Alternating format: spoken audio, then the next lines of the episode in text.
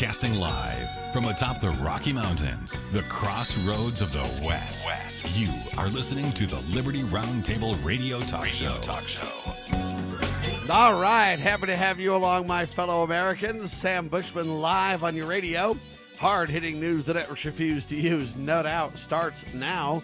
This, my fellow Americans, is the broadcast for February the 13th in the year of our Lord 2021.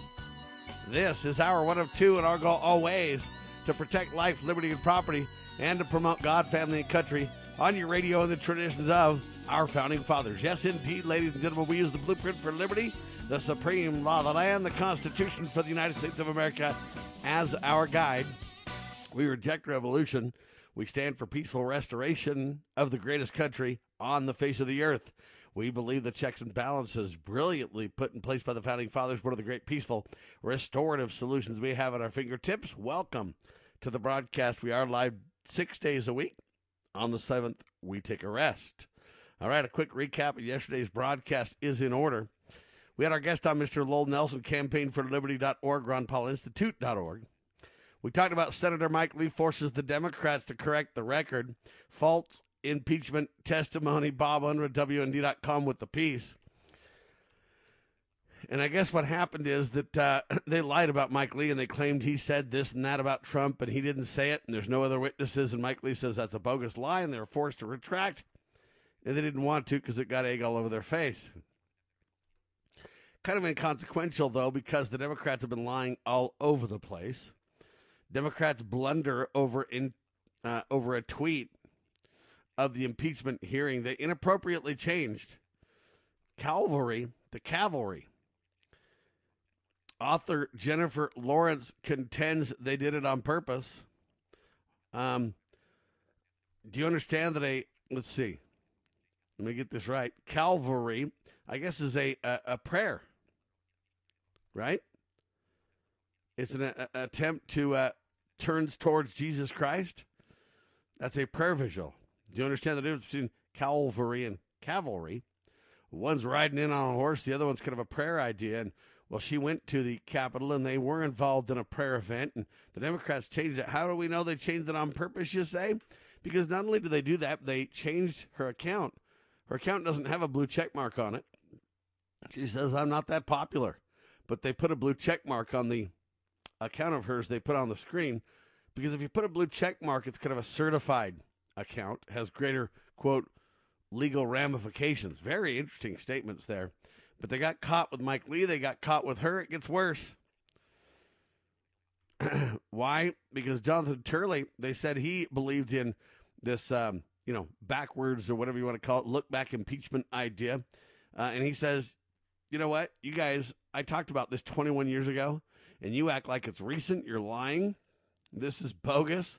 Um, by the way, if you guys are going to, you know, take my comments out of context from 21 years ago and pretend they're relevant or, uh, you know, recent, then why don't you take my pictures when I was thin from 21 years ago and use those as well? He mocks them at their own game. Uh, don't impeach Trump. Impeach the deep state for its conspiracy to kill the Constitution, says John Whitehead. Let's impeach the deep state and let's uh, impeach these government operatives who literally are trying to push us towards a civil war. They've got to be stopped, says John Whitehead. Man, John Whitehead, good guy. The impeachment trial is motivated by hate, not by the law. Matt Staver, Liberty Counsel. South Dakota legislature may um, rebuke and review Biden's executive orders. Uh, they may just say, you know what? Not in our state. I pray they do that. South Dakota's doing a better job than almost any other state right now, at least when it comes to the Constitution. Deaths of the elderly who recovered from COVID 19 but died after taking the vaccine raise lots of questions that nobody's willing to talk about or answer. Cuomo admits they hid nursing home data so feds wouldn't find out about it got caught doing that. And what's funny is Cuomo was the one that mocked what Ron DeSantis of Florida, saying, "Can we trust his numbers?" Now Cuomo um, fudged the numbers, afraid of what the government would do. Uh, bottom line is uh, now there's both sides of the aisle asking for the resignation of Cuomo. I would have asked for his resignation a long time ago on, di- on different matters, but there you have it anyway. Study finds the CDC inflated the numbers by 1,600%, and they say they violated federal law multiple times. Hour two of Liberty Roundtable Live. We had our guest on, Dr. Scott Bradley. To preserve the nation is his goal. His website, Freedom's Rising Sun. We talked about what we've learned and why we will still dig USA Today. And they pretend they're getting to the bottom of the riots, but they're really protecting Antifa, Black Lives Matter, and the liberal side of the equation.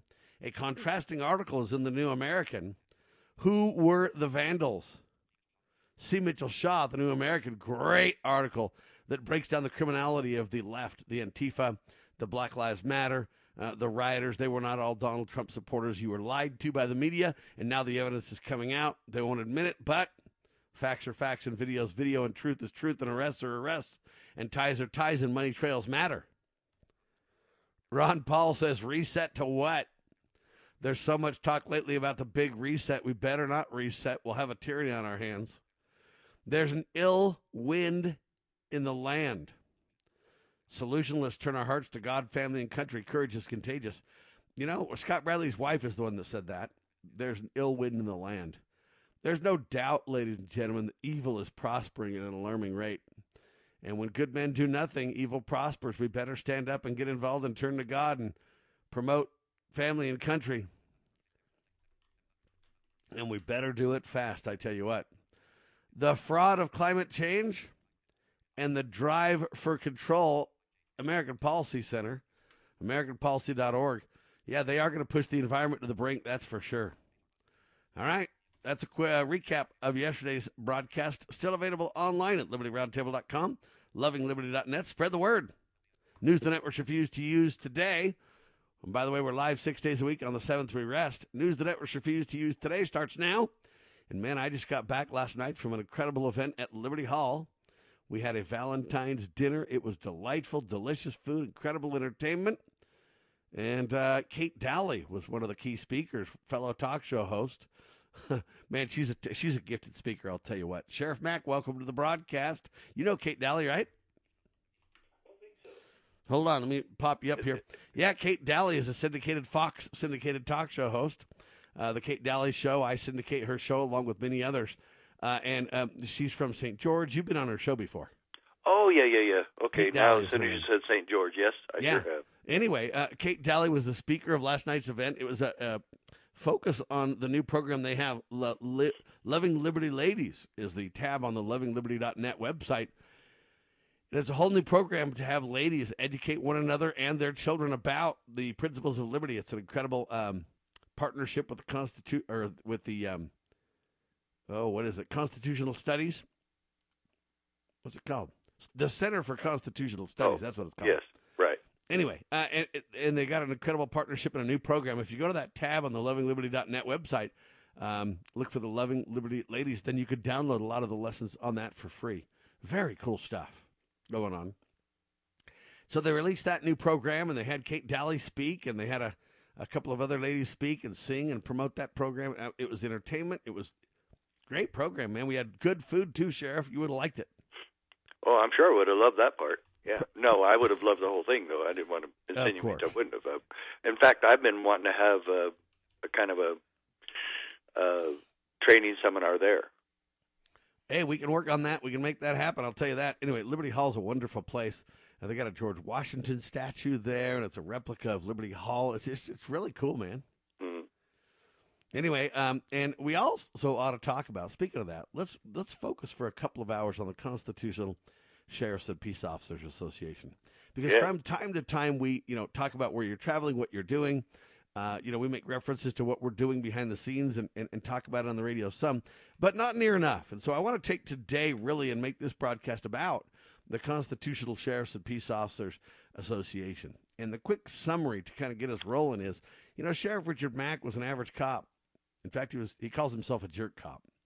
Uh, and, and he learned to understand though about people's lives and really you know the, the heart of richard mack kind of came to the forefront he said you know what why am i treating people like this there's a better way it went, and he went on a quest to find a better way And in doing so, he discovered the Constitution. He discovered his oaths of office, or his oath of office. He discovered his um, his relationship with the public, really, and realized it was different than he had understood before, and different than he had really been taught. And it changed him. Uh, and he changed as a police officer, and then he also went and ran for sheriff. And by golly, strange enough, he won. Shockingly, uh, you served what two terms as sheriff? Yes, eight years. Eight years, two terms as sheriff, and he, uh, in my opinion, set forth a legacy never to be forgotten uh, in his two terms as sheriff. He uh, not only won, stood up for our right to keep and bear arms, and beat Bill Clinton at the Supreme Court. That's pretty noteworthy. Bill Clinton said he was going to toss the good sheriff in jail, and it didn't work out that way. Because you know what? There's this thing called the law. Just so um, Bill knows that. And uh, I digress, except to say that he also learned a valuable lesson about how to how to treat people, how to deal with people that you completely disagree with, right? And, and that was a very uh, interesting quest for the good sheriff. And uh, he wrote a lot of books along the way. He went to the Supreme Court along the way. He was a sheriff. And then after uh, he ended his sheriff's ship, is that a word? It is now. after he ended his sheriffship, uh, he's been writing books and educating people across the country, the public about the role of the sheriff, and educating sheriffs about their oaths of office, their duty, and how we can all work together for peace and prosperity in the greatest country on the face of the earth. And we'll dig in further in seconds with a good sheriff, Richard Mack, CSPOA.org, on your radio. Getting the kids to school, cleaning the house, doing the laundry. It seems that the work routine as a stay-at-home mom is never ending. And even though I'm the prime grocery shopper in our family of four, I simply don't have time to scrutinize all the labels on the countless food products I buy. Oh sure, I've noticed all the latest certification seals. Organic, non-GMO, gluten-free. It definitely seems to be the latest craze. But it was only recently that kosher certification seals caught my attention. You see, my husband had me download an app called Kosher Certified, and it shed light on a century-old certification industry that slipped under the radar screen from the majority of our public. I also noticed a question mark at the end of the app name, and that makes great sense as there's far more questions regarding this industry than answers. In fact, the developers refer to this as the kosher question. Sure, I'm a busy mom and didn't pay attention to our food culture, but now I have transparency, a convenient grocery list feature, and the ability to eat in favor of my family's best interests, and you can discover it too at thekosherquestion.com. I have a question. Can a nation conceived in liberty carry its head high if it denies protection to the youngest and most vulnerable of its citizens? Can a country founded on God given rights continue to thrive without understanding that life is a precious gift from our Creator? I believe that great nations and great civilizations spring from a people who have a moral compass. I don't think a civilization can long endure that does not have respect for all human life, born and not yet born. I will be in earnest. I will not equivocate, and I will not excuse. I will not retreat an inch, and I will be heard. One thing I promise you, I will always take a stand for life.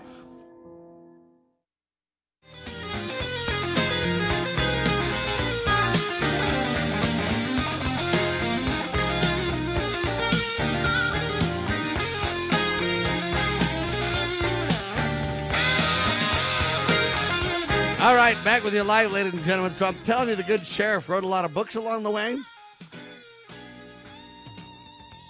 And he most importantly has traveled around the country speaking and educating two groups primarily the public, we the people, and sheriffs. Sheriffs and public officials, etc., about their relationship to one another, about their roles, their duties, and most importantly, about the oath of office and about the proper role of government in relation to the incredible checks and balances that exist across the country. That's been literally his life's quest for. Let's see, how long would it be the last uh, after being sheriff? Twenty five years. Yes, it's it's it started right when uh, I started the uh, lawsuit, which was 1994. And your knowledge in in waking up as a police officer started what in the early 90, 90? 83. 83 is when he woke up as a, as a uh, constitutional advocate and when he kind of understood who he was and what his relationship to the public would be uh, as a public servant. Uh, and so, very, very interesting career 83, 93, 103, 113, 30, what, seven years kind of a thing?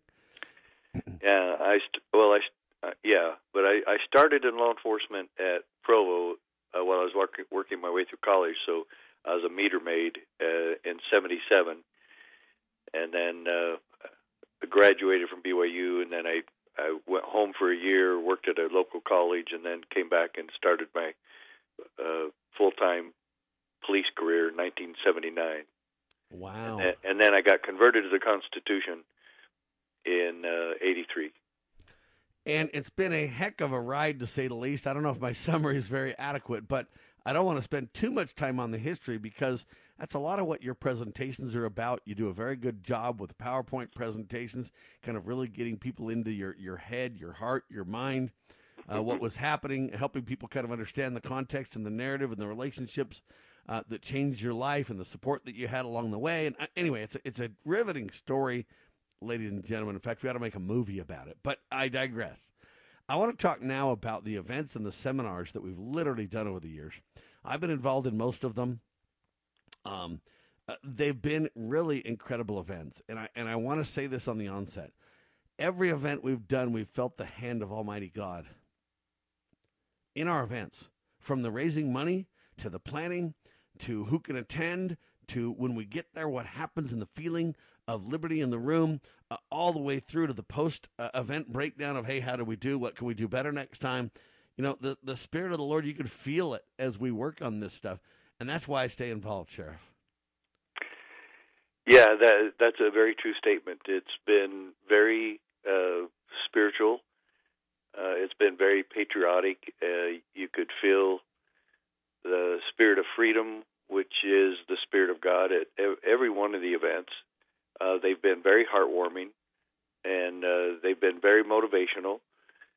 And uh, the and, and I have to keep going back to this. The first one, especially, uh, the miracle of raising $120,000 to pay for the airfare and hotel for every single sheriff from all across the country, which was right about 95 sheriffs and we still have a picture of that. In fact, that picture just came out in our new pamphlet, uh, where there's about uh, 55 sheriffs. Not all of them uh, participated in the photo, uh, but uh, uh, I love that photo, and and uh, it just brings back fantastic memories of of literally bumping into each other, and and uh, s- several people commented to me, I f- uh, I felt somebody bump into my elbow or my shoulder and I turned and nobody was there, and I swear it was a founding father. And uh, I had that experience personally, uh, and it, it literally brought a tear to my eye. And uh, several people commented uh, that this was the most uh, spiritual and patriotic meeting they'd ever been to, and these are people who've been in the freedom movement for for their entire lives, just about. And uh, it, it was uh, amazing. But but still, that is uh, the the spirit has been in the room, the spirit of freedom, the spirit of the founding fathers, the spirit of God, uh, were, has been in every room that we've had those. But I haven't had the experience of bumping into somebody and then that somebody not being there when I turned to look to see who it was, and and that I totally felt that it was the founding fathers. That I think I've had that twice. I think it happened in uh, St. Charles, and but I know it happened at the first one in Las Vegas. All right, now let's talk about the Las Vegas one for a second. And uh, you know what? If you look for sheriffs will be backed by Americans, Sam Bushman, you'll find my speech at that event. My speech was only about 10 and a half minutes long. Uh, but I submit to you that that speech really relates to the relationships that the public can have with the sheriffs. And uh, I think that's really important to understand who we are as people. Look, the sheriffs are elected and work for us. That doesn't mean mean we need to treat them unkindly or inappropriately. Uh, it also doesn't mean that they can lord over us. There's a balance there. that we need to work hard to achieve. But the reason I focus so much on the Vegas event, Sheriff, is because it really. Um, before that, a lot of work had been done, but that kicked off a an escalation of our training and our efforts. Um, I don't know if the right word is escalation, but it was certainly a kickoff. It was taking the CSPOA, the Constitutional Sheriffs and Peace Officers Association, CSPOA.org. It really launched us to the next level. And what I find fascinating about this is several things. One, the feelings in the rooms uh, that we go to and where we train and everything else. But in Vegas, we took a gamble, ladies and gentlemen. Uh, you know what's interesting in this gambling mecca? We took a gamble on America saying, you know what, we're going to go across the country, we're going to pray hard, we're going to work our guts out, and we're going to see if Americans will back sheriffs. Will they put in the money that it takes to do the training all over the country? Will they put in the hard work, blood, sweat, and tears to make all this happen? Will we learn to de escalate the role of the sheriff uh, when it comes to uh, relationship with the people, but escalate or advance? Uh, the sheriff's understanding of his oath of office and his ability to erect the barriers and rely on the checks and balances that our founding fathers were so well known for and gave their lives and their sacred fortunes for. Will this happen? And we took a big gamble back then to even have that event, sir. Mm-hmm. Yeah, it was. It was a big. It, oh boy, was it a gamble. First of all, we decided to try to do it within about two and a half months, and uh, we literally started in uh, November and got it all ready by January 30th, I believe. That's that's the yes, day sir, we 30th met. and 31st. Yeah. And so uh, we, we we can even say we put it together in three months. Uh, okay, so let's say three. So maybe we started at the end of October, but once we really got going, it was the first part of November, and and uh, we had so many people volunteer to help, and uh, they did, and we asked others to join with us, uh, and we got it all organized, and uh, everybody came together, and then after the event. there were splinter groups that wanted to take over doing uh, events after that, and uh, a couple of ladies that were on the committee that uh, kind of fudged on a few things, uh, tried to s- steal the s- steal the entire CSPOA, and they sent letters and emails to sheriffs all over the country saying that uh, we had been dissolved and that they were starting a, a new one. And then another splinter group uh, said they just wanted to take over doing uh, the seminars from then on. And and I and I just told everybody, I just said, hold, wait a minute, wait a minute. We just had this amazing miracle, and everybody admitted that.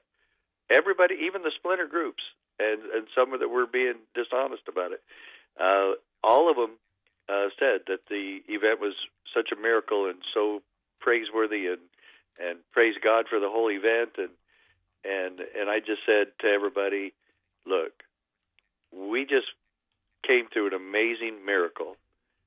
Why don't we just try to see if we can do another one before we start all this splintering and trying to take over stuff and and uh, but anyway, uh, nobody really listened, and you and I uh, and others just went back to work and did another event uh, the following September, and uh, it was fantastic.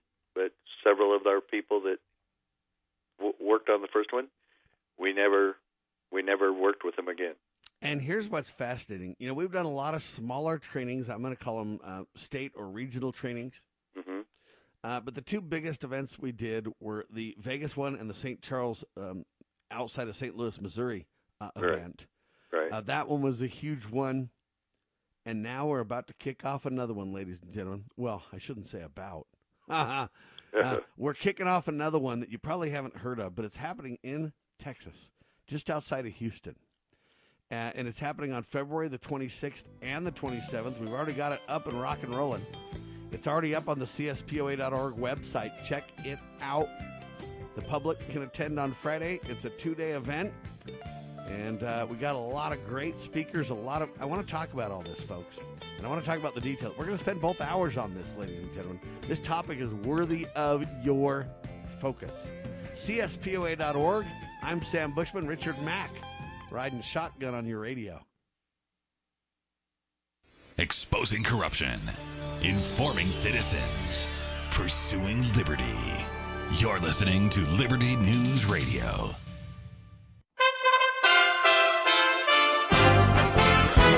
USA Radio News. Former President Trump's impeachment trial could come to a vote this weekend. The Senate meeting today to call witnesses and hear closing arguments. It doesn't look like Trump will be convicted. Texas Republican Senator Ted Cruz telling Fox News this week why he'll vote to acquit. The House managers, they have not proven their case. To prove their case, they have to demonstrate that President Trump committed a high crime or misdemeanor. That's the constitutional standard. And what they've attempted, what they've alleged in the articles of impeachment is incitement. In two days and 16 hours of presenting their case, they haven't come remotely close to demonstrating that President Trump's conduct violated the law, that it constituted incitement. Defense lawyers yesterday calling Trump the victim of a political witch hunt fueled by the Democrats' hatred of him. A moment of unity after Friday's impeachment process. Capitol Police Officer Eugene Goodman awarded the Congressional Gold Medal for leading protesters away from the Senate chambers the day of the riot last month. This is USA Radio News. For three years, you've heard me talk about My Pillow and the My Pillow Premium Pillow and how I get the best night's sleep of my life, how they don't go flat. They are washable and dryable and made in the USA. And it continues the My Pillow Premium Pillow Special from Mike Lindell, a standard or queen size premium My Pillow, twenty nine ninety eight. You're saving forty bucks. King size pillows only five dollars more. Sixty day money back guarantee, ten year warranty, made in the USA. Go to mypillow.com, click on the radio listener square, use my promo code USA, or call 1-800-951-8175. And while you're at mypillow.com, check out all the deep discounts on all the other MyPillow products. MyPillow.com, click on the radio listener square, use my promo code USA, or call 1-800-951-8175. There are questions about just how many schools would reopen under the new CDC guidelines. The CDC yesterday unveiling a color coded chart districts can use when deciding when or how much to reopen. New York Medical College professor Dr. Bob Lahita tells CBS News he supports the new guidelines. This is a very good guide I think, at least in some sort of a guide. CNN, though, reporting that 99% of children currently live in the chart's red zones, meaning areas where COVID transmissions are highest. The CDC recommends schools in those zones remain closed or offer hybrid learning. CNN also says less than 100,000 children in the U.S. live in blue zones where transmission rates are at their lowest and schools could fully reopen. New York State senators meeting Friday to discuss removing Governor Andrew Cuomo's emergency powers. Cuomo facing a backlash for underreporting COVID nursing home deaths. One source tells Politico it's almost a slam dunk the governor will lose the powers he has had for almost a year. The coronavirus leading to changes at the Australian Open tennis tournament. No fans allowed at matches until Thursday at the earliest due to a lockdown in the Melbourne area that started Friday night. This is USA Radio News.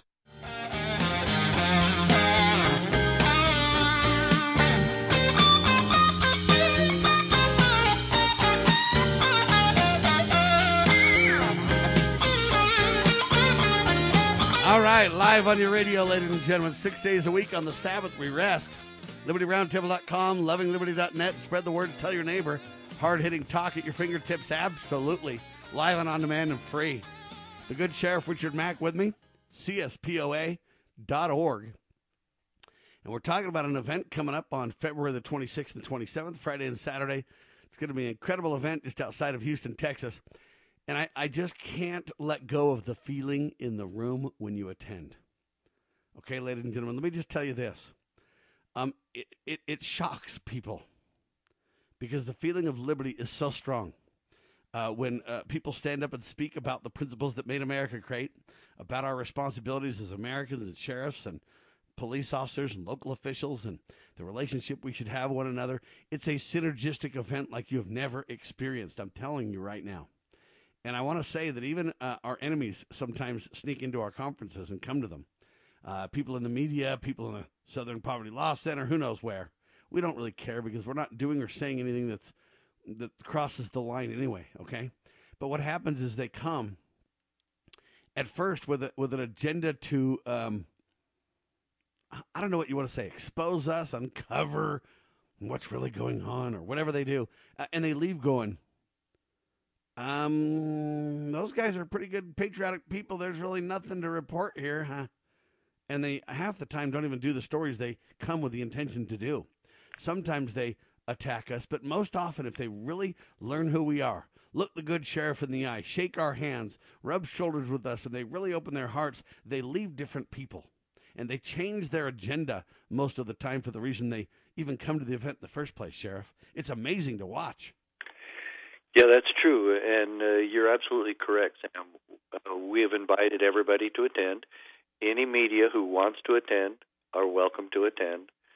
Uh, we do have a kind of some rules that you know they can't interrupt the proceedings and try to do interviews and whatnot uh, uh, while people are supposed to be in class. You know, Although they can class, respectfully do interviews if they ask and they Oh, yeah. you know, work with people. We'll set that up. We're not saying Yeah. they can't do it. We're just saying Oh, yeah. you can't do it disruptively.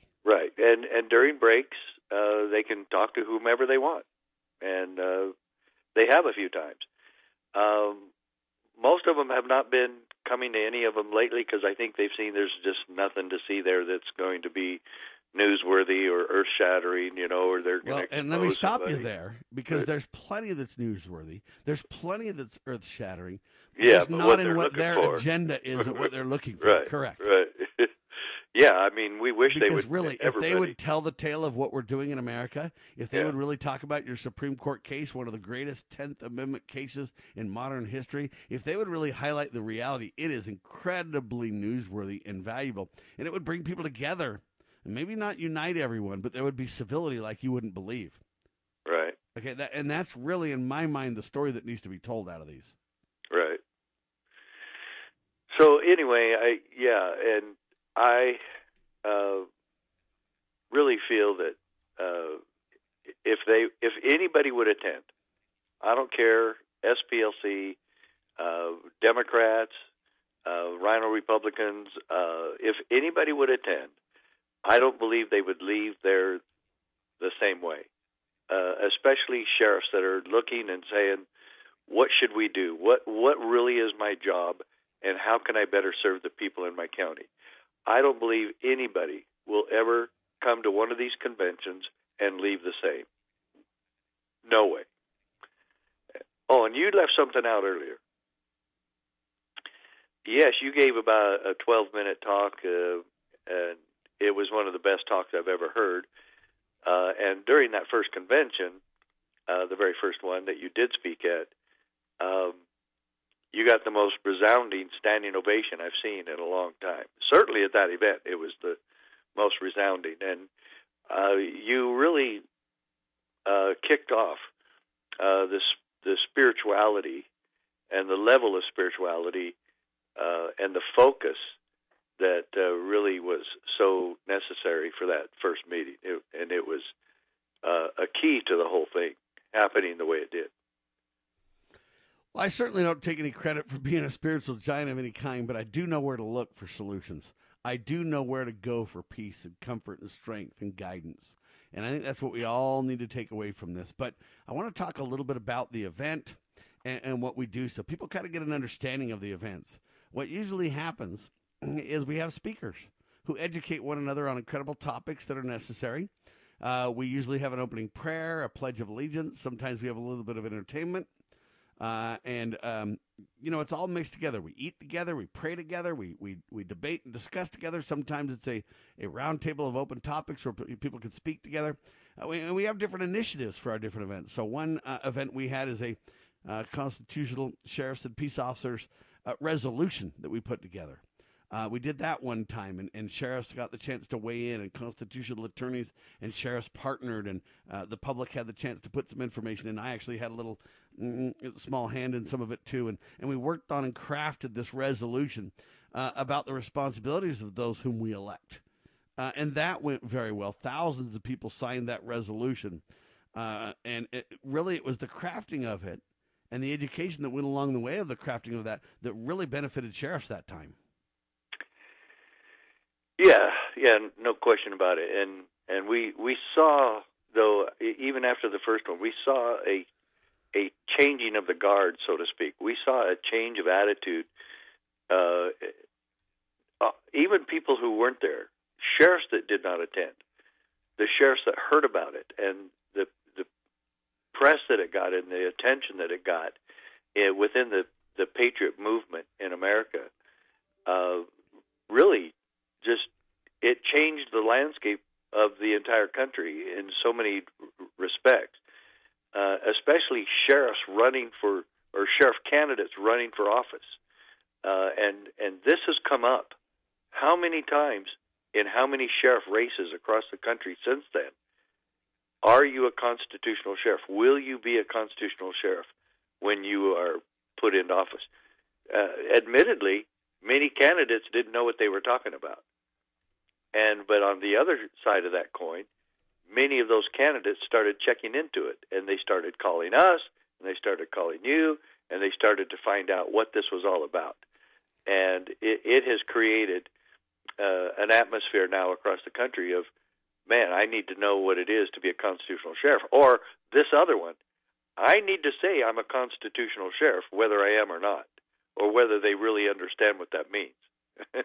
you know, and so, they also have taken elements of that resolution. I'm telling you, it's a ten point. I don't have it in front of me, or nine, eight point, nine point. I don't have it, uh, but um, resolution with some real incredible language that relates to the, the Constitution, the Bill of Rights, the relationships we have, and that's why I kind of spend some time talking about the public and, and sheriffs and elected officials. And it talks about our relationships and our obligations and our duties. And what you see in a lot of these campaigns now is they're taking pieces of that resolution and literally making those uh, line items in their campaigns of things they'll do or things they won't do or etc. I mean, that's been amazing to watch too.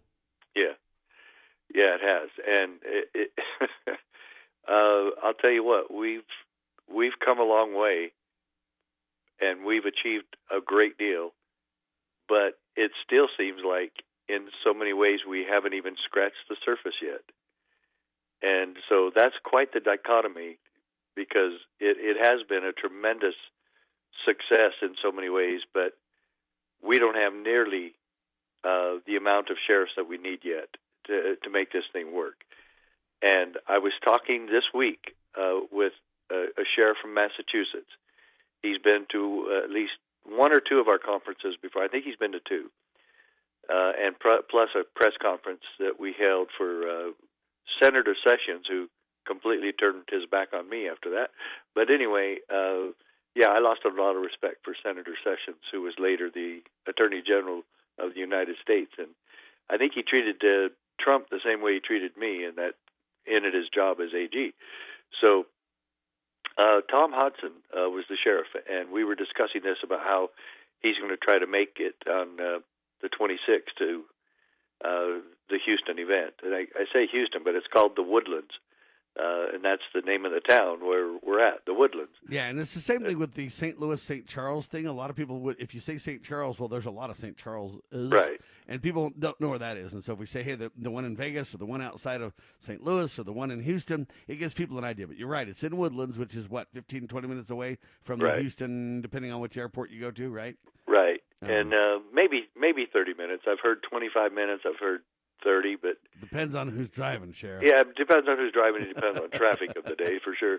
But it, uh, Sheriff Hodgson said this: uh, we were going through all these horrible things going on in the country, and in Massachusetts, sheriffs don't have a lot of police authority, and he said the sheriffs can stop all of it.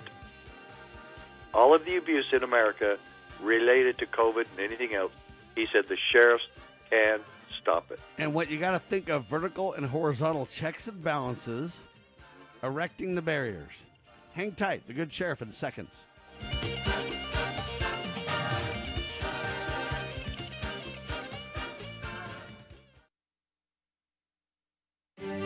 As a parent, is receiving a faith based, character focused education for your children difficult to find?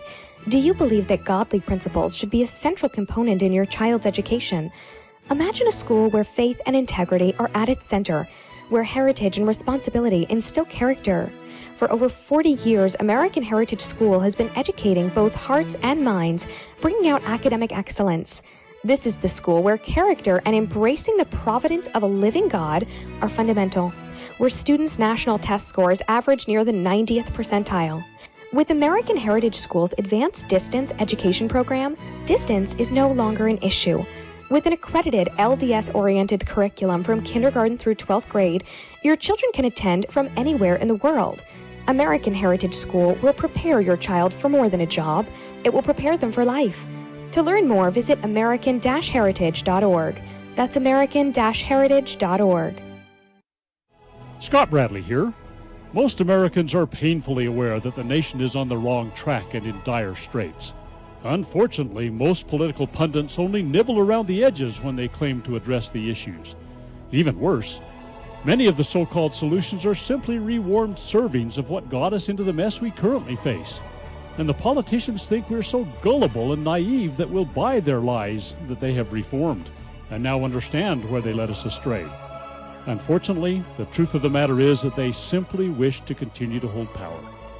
The solution to America's challenges is found in returning to the timeless principles found in the United States Constitution. My book and lecture series will reawaken in Americans an understanding and love of the principles which made this nation the freest, most prosperous, happiest, and most respected nation on earth.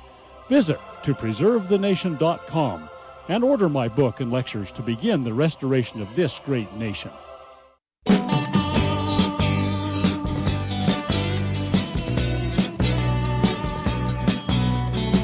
Live and on your radio, ladies and gentlemen, talking about important topics of interest. So, we're having an event at the Woodlands right outside of Houston, Texas. And it's uh, February the 26th and 27th. You want to learn more? You want to attend? You want to read up on it? You want to donate liberally? Add zeros, if you will, to your donation? It's only zeros, ladies and gentlemen.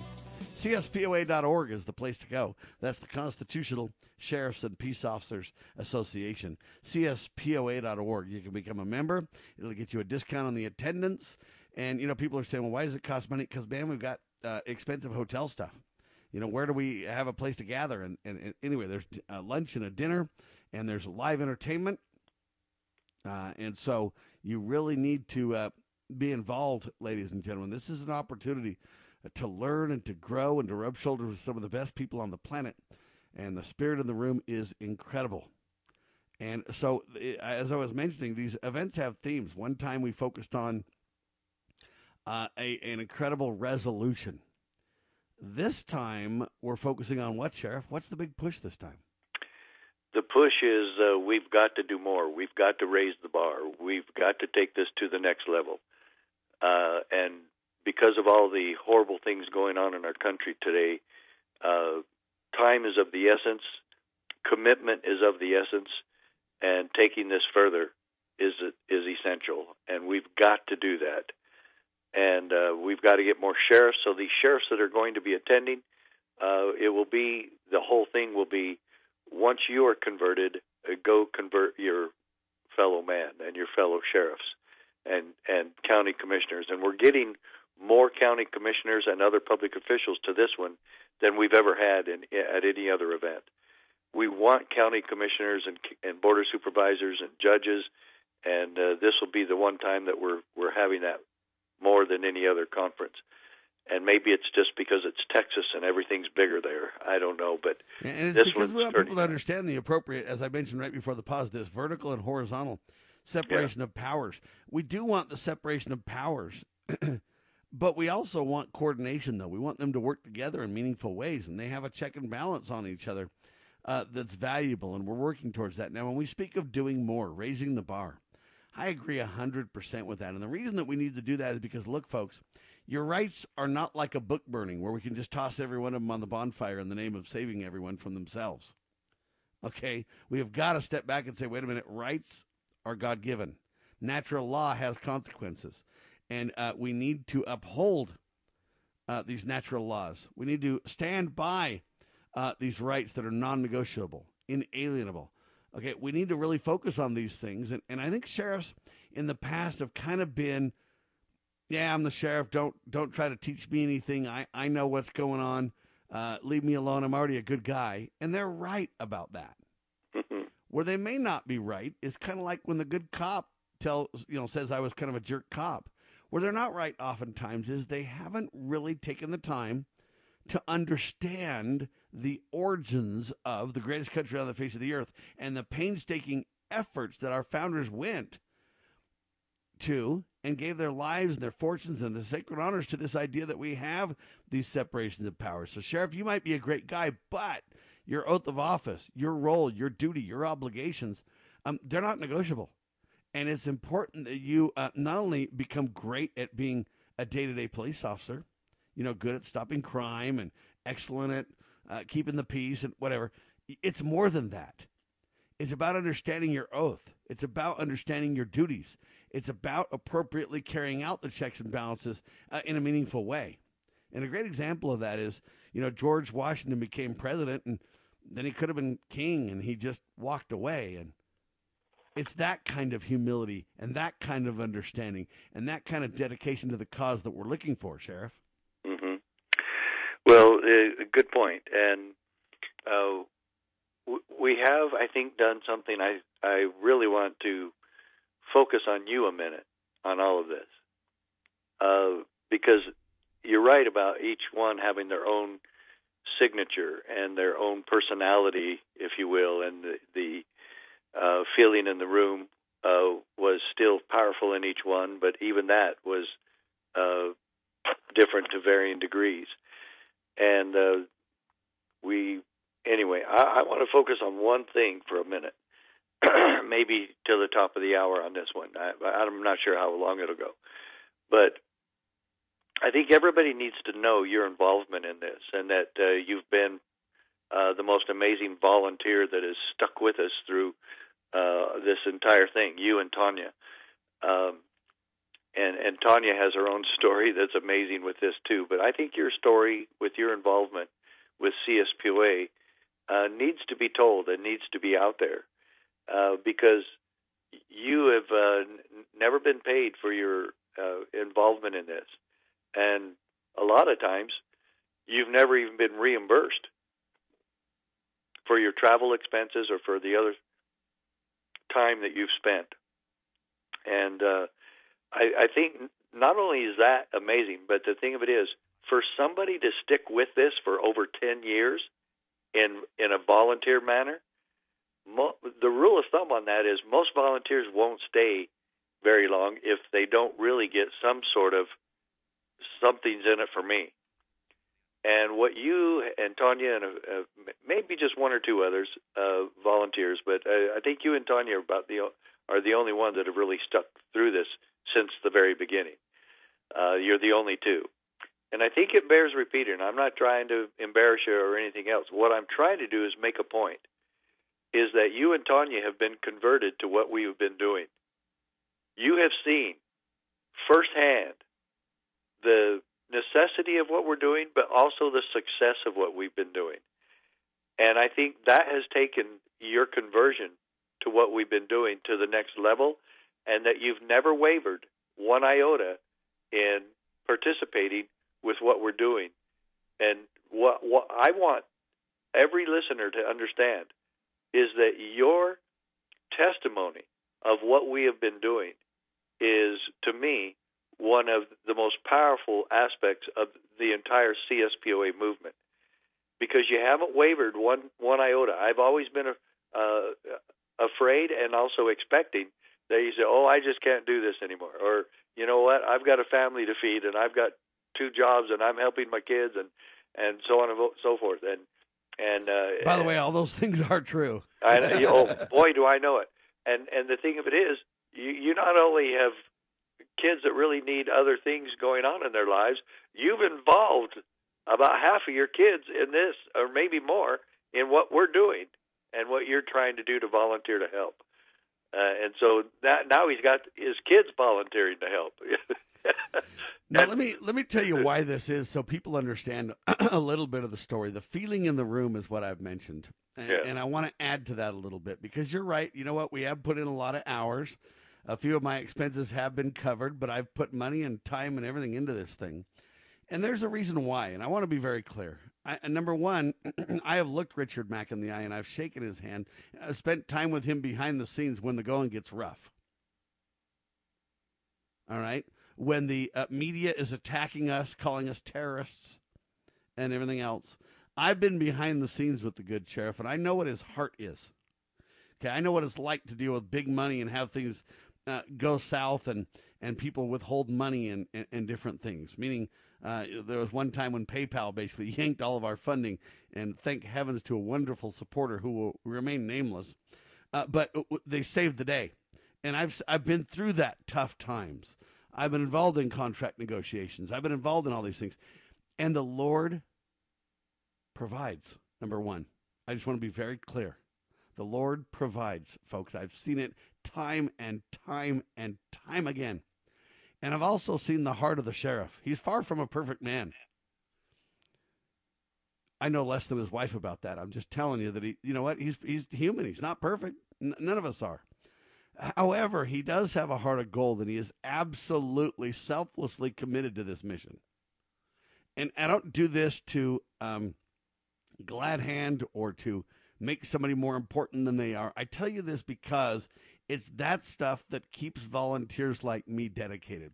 Because here's what happens I go to an event, and just listen to me. It's not about me being important, but I go to an event, and I have sheriffs walk up to me and literally give me a hug and say, Thank you for what you're doing. The education you guys are putting together is has changed my life. Has and my own sheriff at the time said, Sam, you know what? I was I was with you. I believed in a lot of what you had to talk about, but I always had a little uh, bit of hesitation. But when Michael Peroutka came to the event and talked to me about pretend legislation, and talked to me about, and he went on, and then he said, I'm 100% with you. It changed my understanding. It helped me realize my role and clarified what I'm doing. Thank you for putting this on. And they give me a hug. Now, let me just ask you people something. This isn't about Sam and people walking up to me saying I'm important. This is about this. How many times do you see an elected official come to an average Joe like me? Because I'm a nobody, right? I mean, sure, I'm a talk show host and everything else, but um, I'm and they come up to me and they give you a hug and they thank you for the work that you're doing. When was the last time a public, public official walked up to somebody that's just the average Joe and said, Thank you for educating, thank you for teaching me, thank you for all the work that you do? I've never seen it, Sheriff. And it isn't about me. I don't care if they're hugging me or you or Tanya or somebody else. What I'm talking about is when they humbly come to you and thank you for the service being provided, there is something there, sir.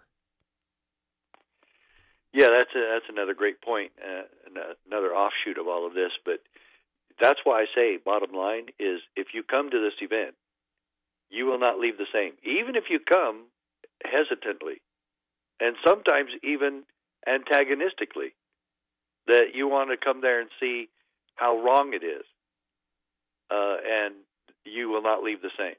And your good sheriff, uh, way back when, when he came gosh, what, ten years ago, eight, eight to nine, yeah, something like years that, ago. Yeah. Um, yeah, and his comment was one of the best ones I've ever heard. Uh, after he left, after he left, he said, uh, "I came in, I was about you know sixty, seventy percent on board. Now I'm one hundred percent on board. You know, um, and and and there will be some wavering on that afterwards. You know, uh, but the thing of it is, we want to start heading in that direction, and we're undoing decades of brainwashing in in government, not just law enforcement, but in government uh, nationwide, that we're just supposed to be following the rules and policies. And what happens when we get con- uh, so c- confused about policies and procedures and rule books is that the Constitution gets set aside, and we have forgotten the Constitution in this entire process. And the the, the oath of office and true service and defense and making sure our people have a place to turn. And we have maintained that if the people have no place to turn for help and safety and liberty, then that will create a frustration that leads to violence. And we are doing everything we can to avoid that. And that's why these public trainings and this education that we do across the country is peaceful in nature. It's about the proper role of constitutional government. It's about the supreme law of the land. It's about our oaths of office. It's about we the people working together and building relationships of trust. It's about de escalating when necessary. It's about standing up when necessary. It's about all those human emotions wrapped up into who we are as the American people, ladies and gentlemen. And I, I want to take you behind the scenes next hour. Uh, the good sheriff gave me an assignment. I'm going to report back publicly on the radio about that assignment. What do you think? Uh, should we do that? Is that crazy? This is the one and only Liberty Roundtable Live, ladies and gentlemen. CSPOA.org, LibertyRoundtable.org, or no, LibertyRoundtable.com, and LovingLiberty.org.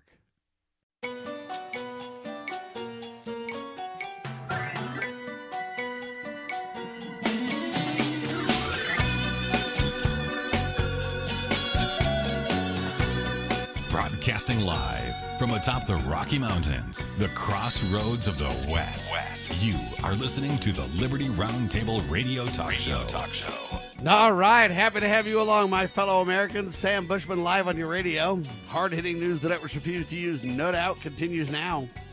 This is the broadcast for February the 13th, hour two of two in the year of our Lord 2021.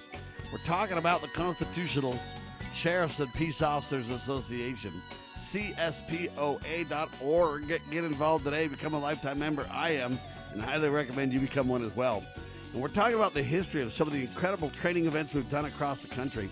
And we got another one coming up in Texas, ladies and gentlemen. Yeah, it's just outside of Houston in the woodlands.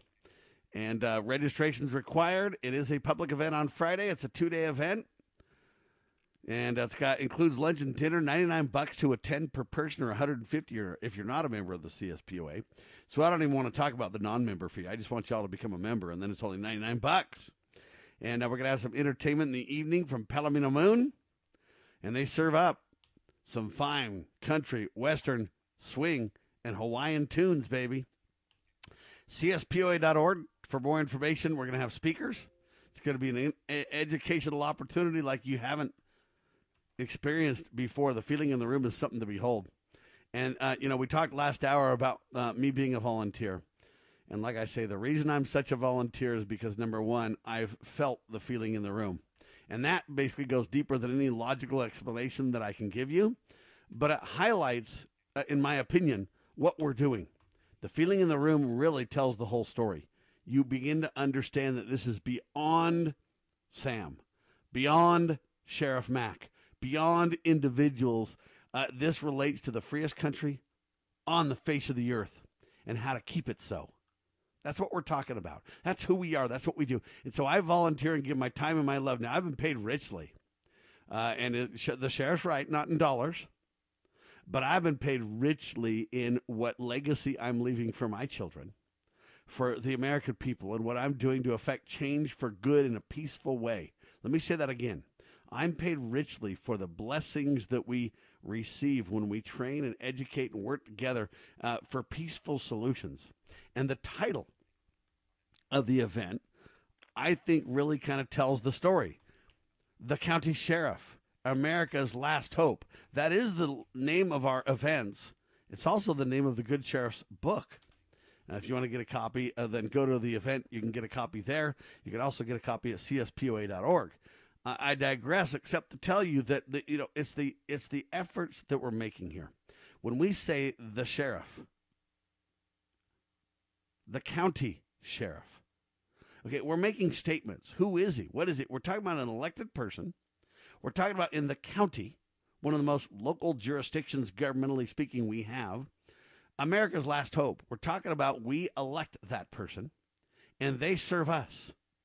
And as the public servant, how do we develop an appropriate relationship with them? How do we help them keep their oaths of office?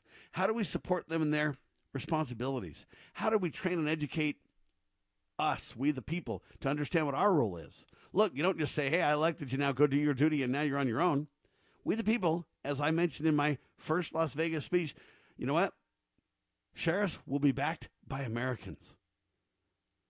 Okay, our goal is to let sheriffs understand that we've got their backs when they keep their oaths of office, when they do what they have promised to do at election. This is really important stuff. So, Sheriff, as we develop these events, you mentioned this current event um, in the woodlands right outside of Houston, Texas on February 26th and 27th. CSPOA.org to learn more about it, to get a flyer, to sign up, and everything else. Um, you mentioned that the topic is to really raise the bar. And it's because sheriffs are beginning to understand when they see what's going on in the country, the riots and everything else, they need the support of the people. Sheriff? Well, that's true. And it, we just, we've all got to make that connection and make that link between the sheriffs, the people, and the Constitution. Uh, and and maybe that needs to be the overall theme: the sheriffs, the people, the Constitution. I like that. Uh, but it, and that involves the churches and uh, the Black Robe Regiment and uh, who I just invited to attend also. And by the way, And- that's part of my topics we'll get into in just a second, believe it or not. Oh yeah, and, and so and, and that's a natural one to to go to. But yeah, if if the if, if the people think that uh, we're going to get America back and we're going to take freedom back and we're going to get rid of all the abuse going on in our country today, and they're just going to be able to call the sheriff and say, "Hey, go take care of this." Okay, see you later. No, that uh, what did Jefferson say about that? The price of freedom is eternal vigilance. And the American people have not been vigilant. We have far too long trusted uh, th- these uh, government officials. And they have taken that trust and they've taken the uh, leeway that they have and the flexibility that they've been given within their own uh, jobs and assignments, and they have taken it to such a corrupt level that it, their original job is almost unrecognizable anymore. And so it's really sad that uh, that has happened, but we have not remained vigilant.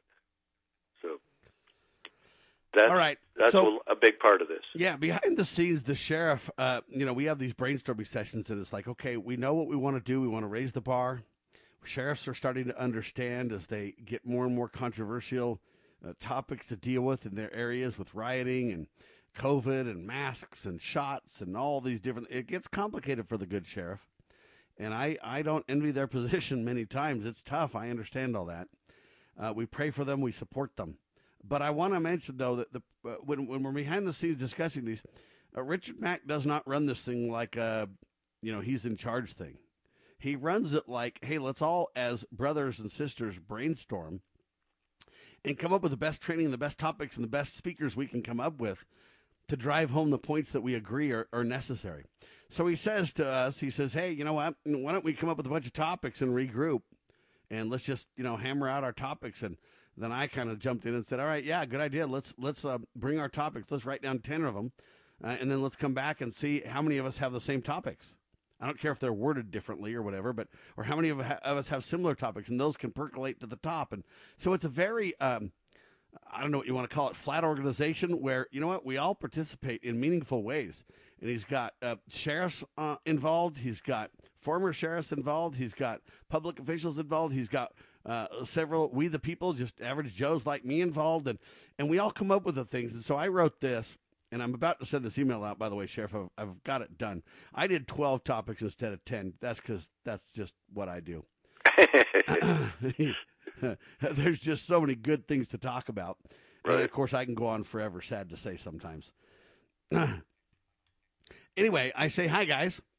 Sam Bushman, 10 possible topics for the CSPOA, you know, training event, February 26th and 27th uh, in the Woodlands. CSPOA.org to sign up for that. It's a free event. I say the following 10 ideas are in no particular order, but here they are. And I'm going to give them to you, Sheriff, and I want you to comment on them and your thoughts. And, and, and I know you're working on your 10, and so maybe they, they dovetail with some of the. First one is this First Amendment, freedom of speech, and freedom to assemble. And then I put a little kind of a sometimes a little um, afterthought to kind of get the, the, the meaning that I've got. Okay? First Amendment, freedom of speech and freedom to assemble. And then I say attend church slash strip clubs. and it's a little bit of a joke, but the point is, a sheriff, why are people attending strip clubs and they can't go to church? What what the heck's going on around here, right? Yeah. That's that's one of them. And I think it's a critical topic because what are sheriffs going to do when people want it, when pastors, uh, when the Black Robe Regiment wants to go to church? Are they going to shut them down, but yet let the strip clubs roll? Or is the sheriff going to go, wait a minute now? All right. Uh, any any comment on that topic? Uh, no. Uh, I think, well, maybe yes. Uh, I think some people religiously go to strip clubs, so you can maybe both of them. No, sorry. Yeah. No, And by I the way, digress. one church uh, said he was a timber, he was a he was a family friendly strip club. Yeah. So that he could uh, run his church. And he got up there and he took off his coat and he loosened his tie and he said, "Hey man, now let's get to work. Talk about God." And, you know, so I- I, joke about this, but it is an interesting It, it, it- you have discussion to for the sheriff. you have to joke sometimes, Dad, because that is so stupid. Oh, it's and, and, and ridiculous that that has existed in this country, and it's it's with these corrupt officials, it's just standard operating procedure. So, Well, all right, and yeah, Dalley last night was mentioning that in her speech. She's just like, you know, sometimes these bureaucrats and the laws they put together, you've just got to mock them. Yeah. To the point, you just got to get humor in here and mock them to the point where it's like, are you kidding me right now? And that can change the title alone, Sheriff. Peacefully, I might add. right. Anyway, that's topic one. Again, these are in no particular order. Two is the Second Amendment's under assault, and how our sheriff's going to deal with that. That's always been a strong theme for us, the Second Amendment, Sheriff. Yes. Yes. And that doesn't really require a whole lot of comment on that one, but I, I think it's something that needs to be focused on and addressed, especially with the Biden administration. And they're kind of suggesting they're going to take the gloves off and really violate our amendments. We need sheriffs to stand up for the Second Amendment. The next Yeah. one is states' rights versus federal mandates. And this one really is going to be critical. I think it's going to be the first time ever at our event this time. We're going to start out our event with the sheriff, Sheriff Richard Mack. And he's going to go through his complete presentation, his whole history, how he got there, his Supreme Court case, the whole bit. And usually he just delivers part of his presentation, but we found over the years how valuable it is for people to get the whole story. And the whole story matters. And so we're going to kick it off with a complete presentation from good Sheriff Richard Mack and then a Q&A afterwards so we can explore the topic completely, but it's directly related to states' rights, the county sheriff's authority versus federal mandates. That'll be a big topic. So I got that one. We'll come back with more. Hang tight. Okay, girls, about finished with your lesson on money? Daddy, what is a buy sell spread for gold coins? Well, when you sell a gold coin to a coin shop that's worth, say, $1,200, you don't actually get $1,200. But don't worry, we're members of UPMA now, so we don't have to worry about that. Daddy, what if somebody steals our gold? We don't have any gold at the house. It's stored safely in the UPMA vault, securely and insured. But the S&P 500 outperformed gold. Daddy, gold is a bad investment. Some people do think of it that way, but actually, gold is money. And as members of the United Precious Metals Association, we can use our gold at any store, just like a credit card. Or I can ask them to drop it right into mommy and daddy's bank account, because we're a UPMA member family.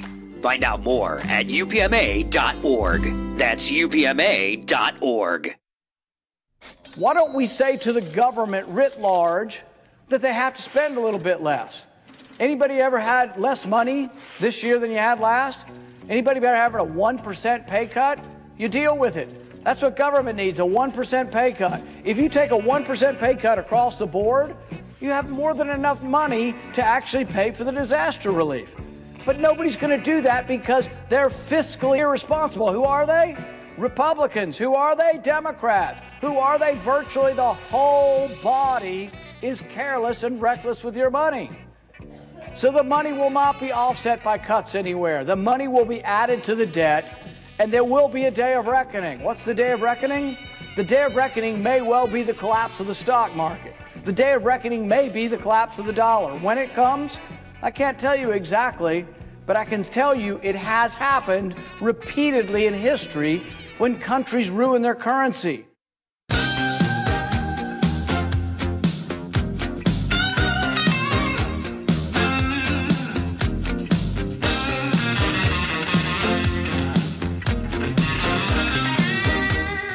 Right, on this very second, writing some talk show hosts and seeing if they can attend the event.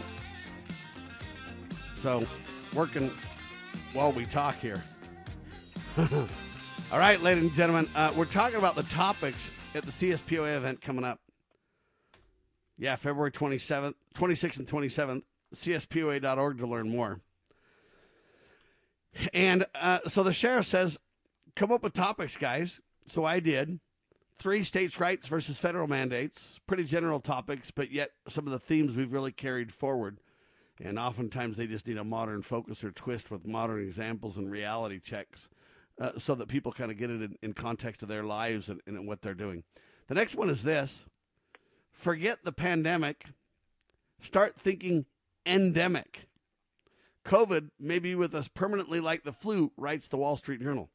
Well, what are sheriffs going to do with that, and how can sheriffs help businesses stay open?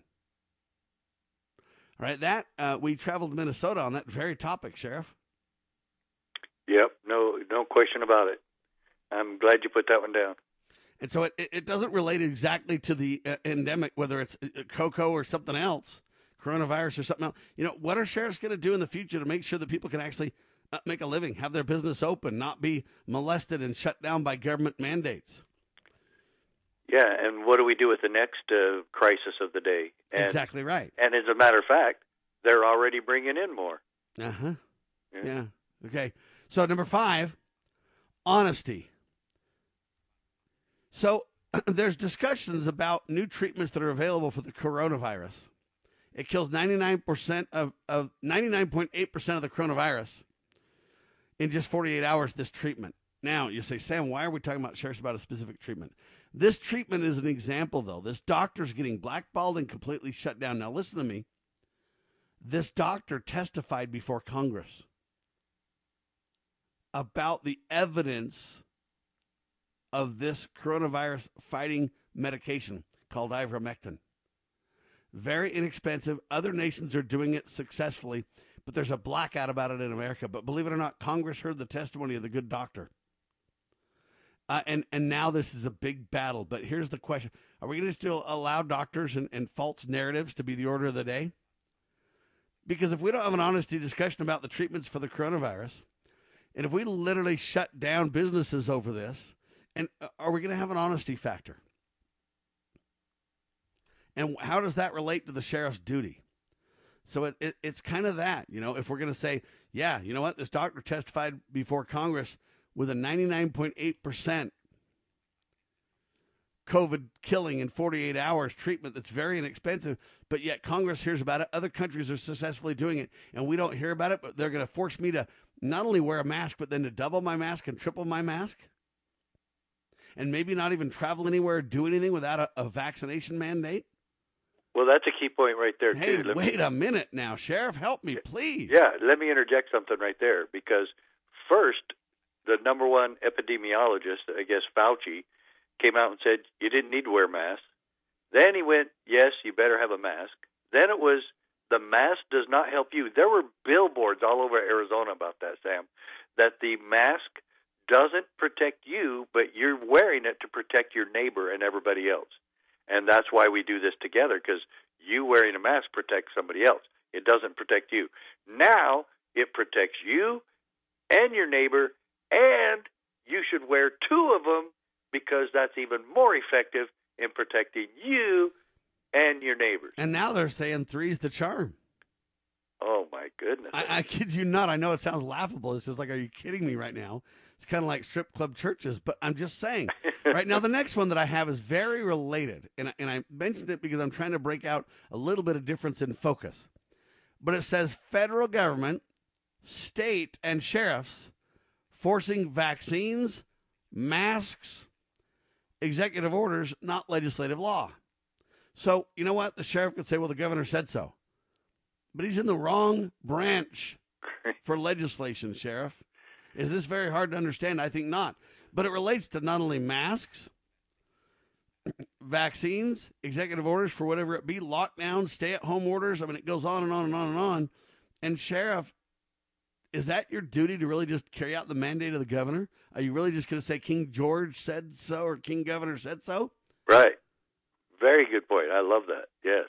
Or are you going to say, hold on a minute now? In my county, we're not doing that. I get that it's a problem. I get that we can recommend masks and we can highly encourage masks. Okay. All that's fine. So, for example, if I see a place that says mandate a mask, I usually walk in without wearing a mask.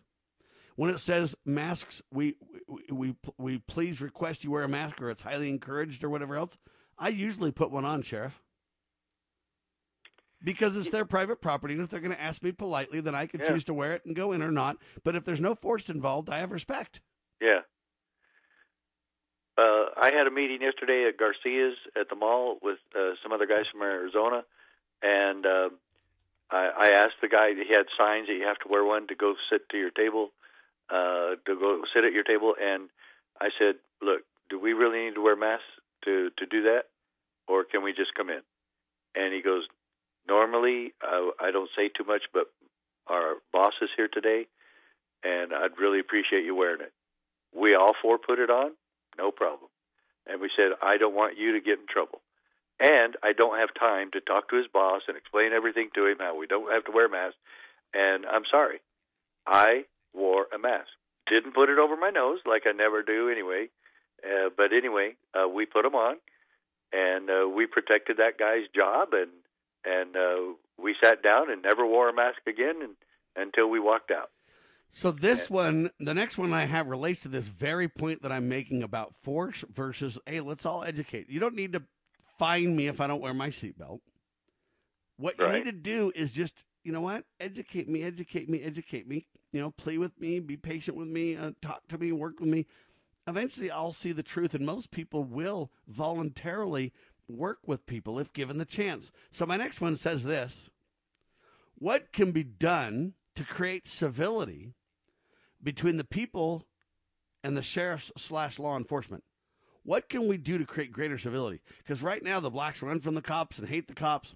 Right now everybody's like, "Hey, the blue plague" or whatever they say. I don't agree with any of that.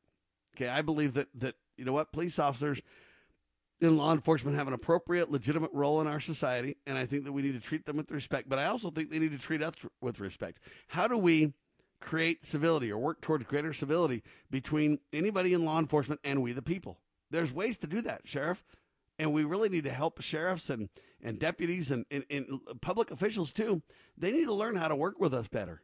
What they usually do is they grandstand and shut us down and don't show up or won't talk to us or won't meet with the people. And I don't want that kind of relationship. Right. I want a relationship with the sheriff's like, hey, we're brothers and I have a role and I'll carry it out. And you, I want to build that relationship because then when the thugs come to my door from the Fed, the sheriff goes, wait a minute, this is Sam Bushman. I know him. Something's got to be amiss here. Something's not right. You know what? Let's just sit down at McDonald's and talk to Sam for a second because you know what? I know Sam. He's not violent. And I, I want that kind of de escalation and reality check in community, Sheriff.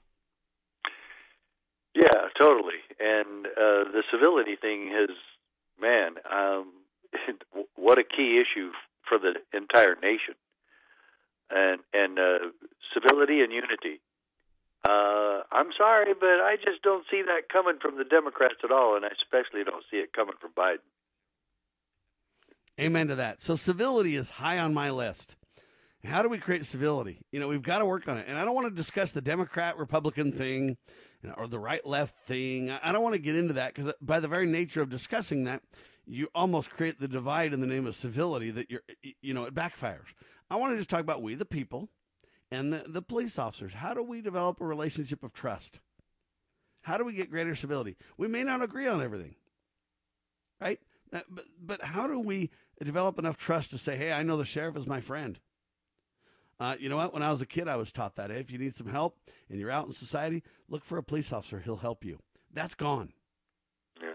Okay, that's got to change, Sheriff. If we're going to restore America peacefully, that has got to change. Yeah. Uh, amen to that. All right, my next one.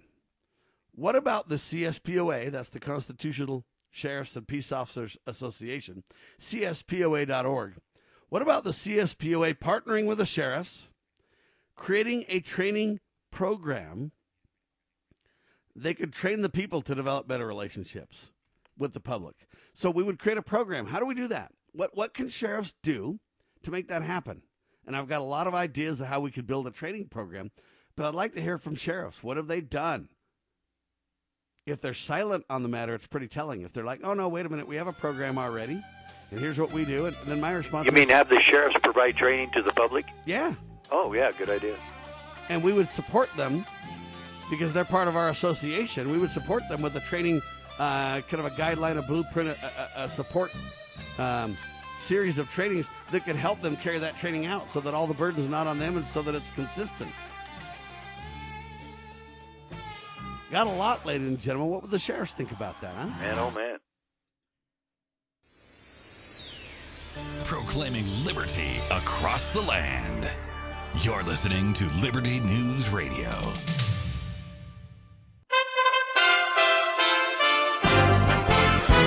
USA Radio News. Schools across the country getting what the CDC calls a long needed roadmap on how to safely reopen. The CDC yesterday advising schools to follow a color coded chart to know when and how much to reopen. The chart ranges from blue for low transmission rates to yellow, orange, and then red for the highest rates of transmission. Dr. Bob Lahita is professor of medicine at New York Medical College. He tells CBS News these guidelines are good for everyone. People relate to colors. They understand if they're in a red zone that uh, this is an area where virtual learning is probably a better idea than coming to school. Also good for the teachers who have been um, very, very uncomfortable getting back to the classroom. President Biden says the guidelines follow the best available scientific evidence on reopening schools. Some states easing COVID restrictions this week. Ohio lifting a curfew in place since November. Montana's governor ends the state's mask mandate. Also, New York City and Chicago opening up indoor dining at restaurants. This is USA Radio News. Hello, this is Wayne Allyn Root for our newest sponsor, Asset Strategies, or ASI for short. ASI is a precious metals powerhouse. They sell gold and silver. Never in history has there been a more important moment to buy gold and silver. ASI has been in business for 39 years. They've served over 20,000 clients and sold $5 billion worth of gold, silver, and precious metals with zero complaints. Last year, gold saw gains of 25%. Silver nearly doubled gold's performance. Now Democrats are in charge. Green New Deal, open borders, free healthcare for illegals, Bailout broke cities and states. The debt is about to go through the stratosphere. The time to buy is now. The owners of ASI, Michael and Rich Checkan, have been my close personal friends for 16 years. ASI is the company I trust when it comes to buying and selling precious metals. Call now to receive a free consultation and a free one ounce silver eagle with every qualifying purchase when you mention the Wayne Allyn Root Show. Call 800 831 0007. That's 800 831 0007 or visit assetstrategies.com. Former President Trump is the victim of a politically motivated witch hunt. That's what one of Trump's defense lawyers told the Senate yesterday during the impeachment trial. Attorney Michael Van der Veen says Democrats are motivated by their political hatred of Trump. The trial resumes today, but Republican Senator Ted Cruz telling Fox News this week the outcome is not in doubt. The end result of this trial is obvious to every single person in the room. President Trump is going to be acquitted. In order for President Trump to be convicted, it takes 67 votes. There is no chance whatsoever there will be 67 votes to convict him. All 100 senators know that. The House managers know that. Everyone in the room knows that. Witnesses could be called today. If not, then both sides would proceed with closing arguments and possibly a vote. A shakeup at the Lincoln Project. Co-founder Steve Schmidt announcing last night he's resigning from the group made up of anti-Trump Republicans. Schmidt says he's stepping down from the board to make way for a woman to better reflect our nation and the group's movement. Co-founder Jennifer Horn resigning last week. This is USA Radio News.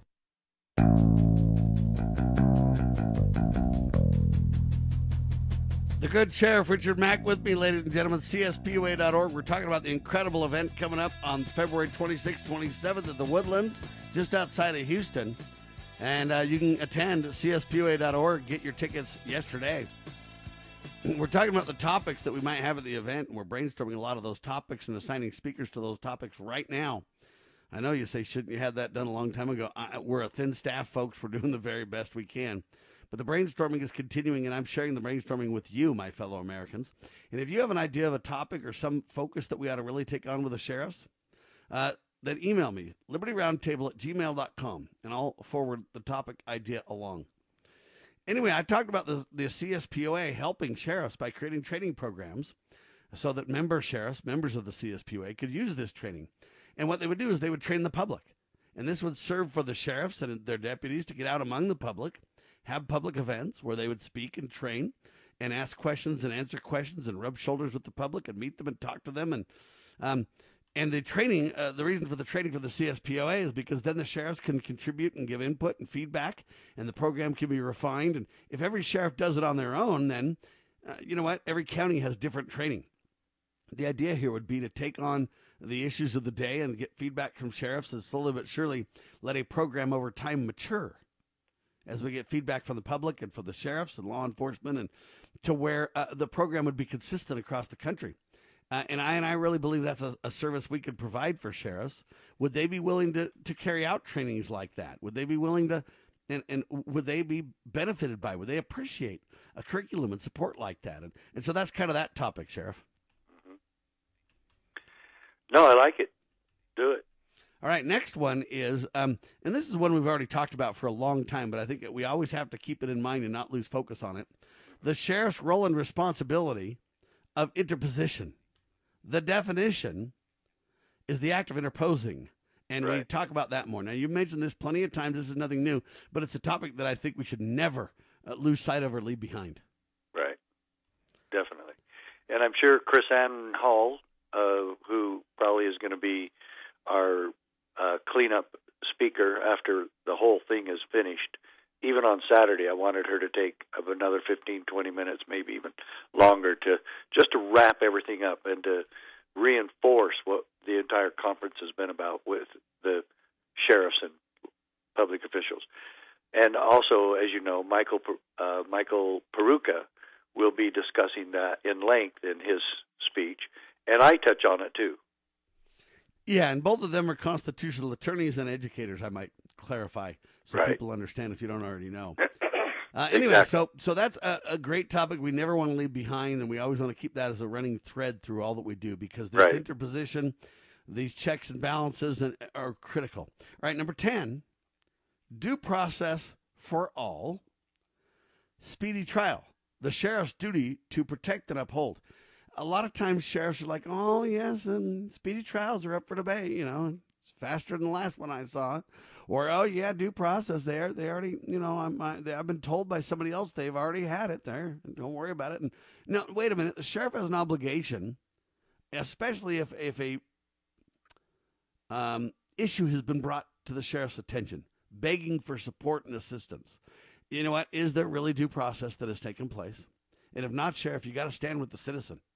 You've got to say, I demand due process for my citizen Right. uh, and a speedy trial. You have got to say, you know what? You can't put this, you can't run this guy out of money. You can't, and the sheriff needs to stand up for these rule of law points, whether he agrees or disagrees with the uh, victim or the whatever you want to say in this case, the offender. You've got to stand up for these principles that make America great, sheriff, whether you like it or agree with it or not.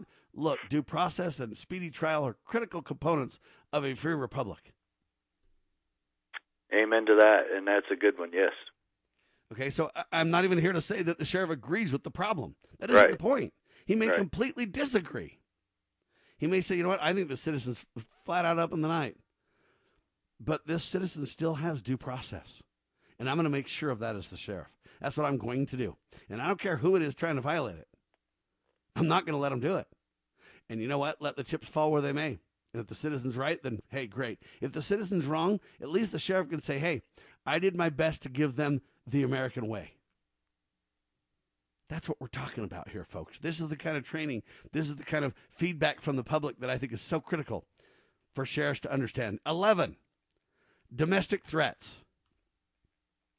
How do we define them? You know, they say I'm a domestic threat. Sheriff, is it true? Am I a domestic threat? You literally have these massive groups saying that I am. It's a flat out lie. Yeah. In fact, in Vegas, I stood up before the sheriffs. And I said the Southern Poverty Law Center says me, I'm the biggest, me, myself, and I, biggest hate group in the state of Utah. And don't you guys just feel the hate seething? And the sheriffs actually laughed. And uh, but I, I bring this up because look, we need the sheriffs to properly assess what a domestic threat is. How can we deal with the real threats? Because there are some real threats. I'm not saying there's no real threats, but how do we assess real threats versus not real threats? How can we deal with the real threat while at the same time protecting the rights and liberties of the people? That's a hard balance, Sheriff, but we need to dig into that. Amen. Yeah. Good. Number 12, CSPOA de escalation training. Yes, law enforcement is already trained in de escalation tactics. I get it, but obviously not enough.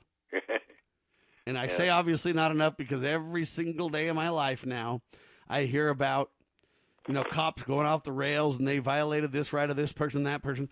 And the latest rash that I've seen is cops are literally breaking into women's homes and the women are naked. I don't know for whatever reason they're taking a shower, they're changing from getting home from work, whatever, and the cops catch them naked. There's been a rash of these stories recently, and then they're forced to sit in a chair naked and this and that, or they're handcuffed, and they're and these these women are suing and winning against the cops. Uh, in Chicago, Lightfoot had an example of this scenario. Um, and I'm just saying, how do we get to that level? How do we get to where we break into the wrong home and a woman's naked and we don't allow her to get her pants on? Sheriff, it's insanity. Yeah, especially when you're considering where it's coming from in Chicago, which has had uh, an institution of insanity for quite some time now. I mean, even if you have a cop at the at the door of the bedroom or whatever it is, and a cop, you know, protecting the front door and back door of the house or whatever to make sure they've got the situation under control, ma'am, I'm going to give you a second to put some pants on or a skirt on or a top Yeah. on or what. I, I, I'm not trying to make this salacious, but I'm just saying there's got to be a way to have some civility here for that. Come on now. Now we'll find out if we're in the wrong house or not. But ma'am, I, I'm absolutely going to allow you. In fact, I'm going to allow you to get dressed. I'm sorry I have to keep an eye on you, uh, but you know, it, and at least let her have some dignity for crying out loud. Yeah. Anyway, um, and I know that sounds like Sam. That's just a goofy topic. I agree, but it shows the extreme of what I'm talking about, though. Well, it also shows that maybe our de-escalation training needs to go to De-escalate? another level. Wait a minute. Our de-escalation training needs to escalate. Yeah. All right. Anyway, I, so to me, that's a critical topic because sheriffs, do you feel like, you know, some sheriffs are gonna be like, I'm already de-escalating. You know what? I draw my gun after four seconds, not two now. Wait a minute. Hold on. So uh, understand that the gun is the last resort, right? yeah, it's supposed to be. Okay, so uh, I think some training is in order there, and I don't think they spend enough time on it. It reminds me of the medical professionals. I'm like, how much do you as a doctor spend on diet? And they're like, oh, very little. Wait, what? It's kind of like that. I'm not saying they get zero training, but we need more, that's for sure. Because we should not have uh, these cases every single day in the news where there's problems with police. We need to have examples where police are doing great things all the time. And so I'm reminded of a story. This lady literally had a domestic dispute. When the cops got there, she was taken off in her car. And then she took off in her car and they had a big old high speed chase, right? And when they stopped the woman, they pulled their guns out and everything else. And literally, when they came up to the car, she was physically shaking and crying with her hands on the steering wheel so much. She was shaking so much she couldn't even take her seatbelt off. And then they realized that when, when they got her out of the car, all she did was hug the cop.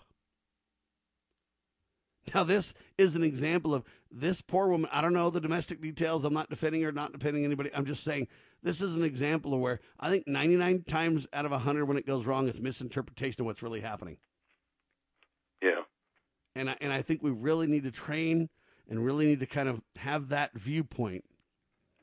Uh, there's a wise man who gave me an idea one time. It's, he said this If you're a servant of the people, uh, you're a minister for Jesus Christ. So my context is slightly different. He said, if you look at everybody around you as if they're in trouble, somehow in trouble, uh, maybe in their heart, in their mind, in their life, in their circumstances, you will over 50% of the time be right. Think about if we treated people that way, Sheriff, and put this big old word up there called civility on the screen and say, hey, can we work towards it? Can we achieve it? What can we do to get there? That's that's number 12, sir.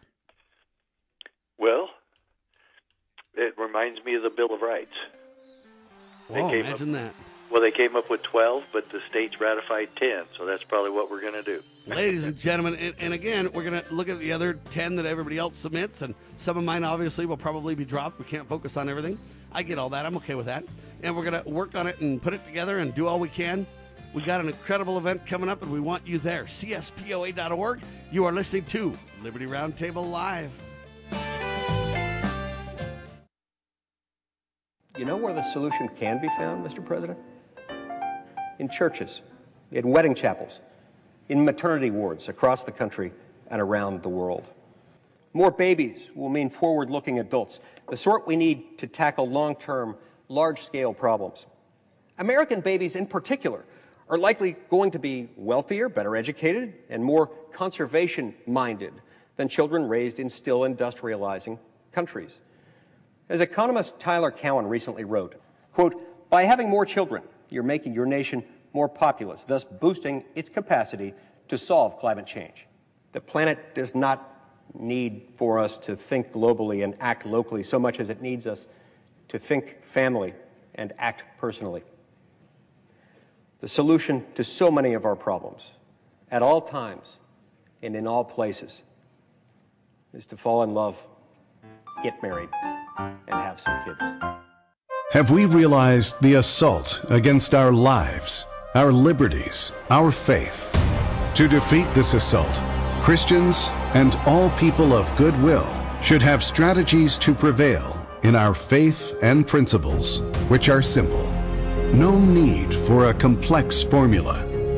One goal, one aim. A strategy like the heroic Christians of the past.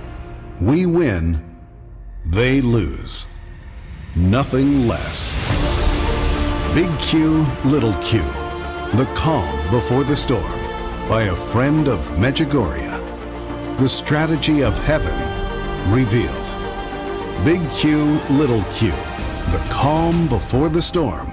Available on Amazon.com or by calling Caritas in the U.S. at 205 672 2000.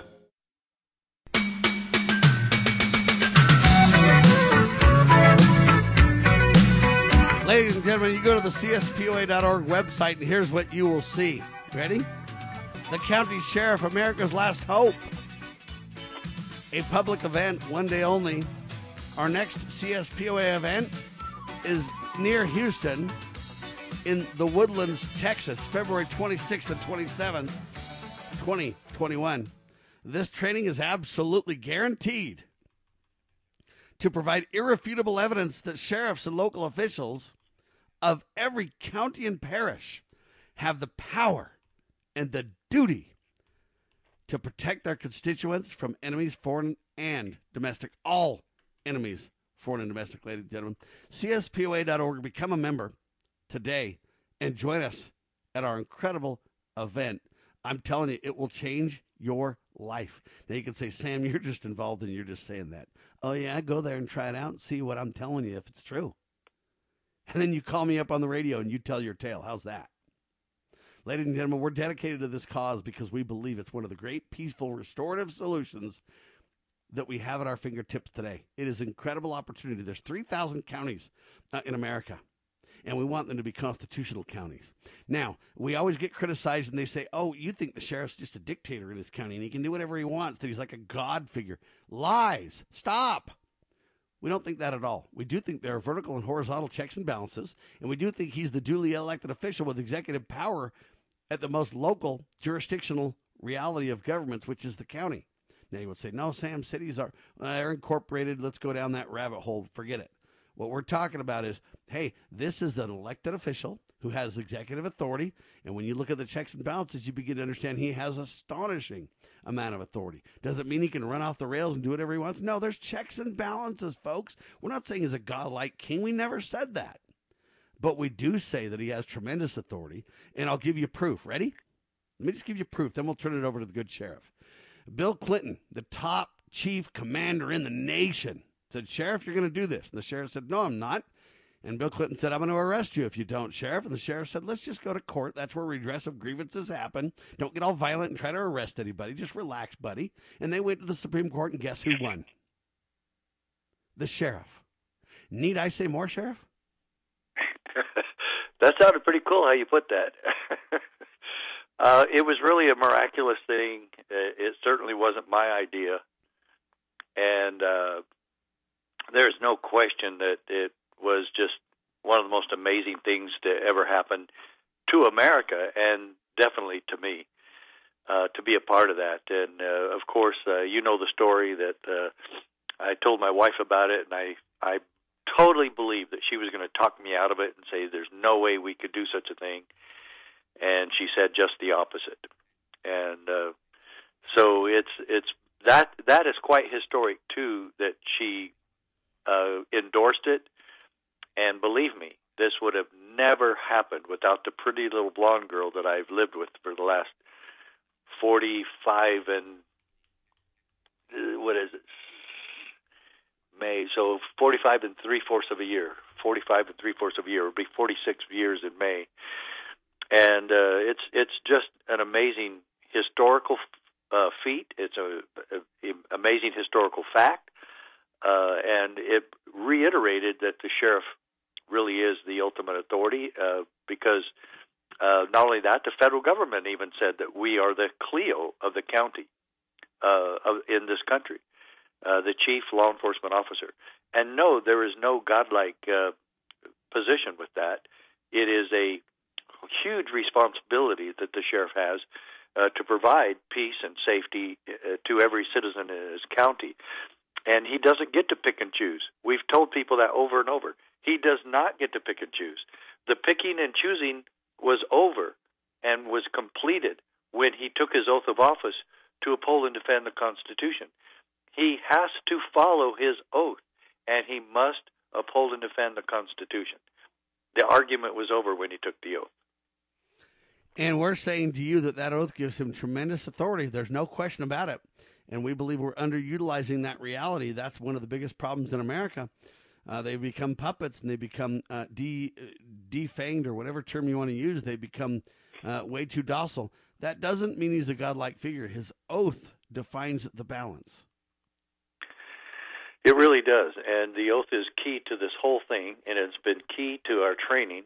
And it was key to me searching, as you mentioned earlier in my own personal story on all of this, it was key to me finding uh, the truth about the oath, the Constitution, and the role that each of us in law enforcement and in government have in preserving liberty. And so, in the constitutional republic, we will answer this question, and maybe that's going to be one of my topics. Well, in fact, it is. How do we discover in law enforcement what our role is in our constitutional republic? What is our role?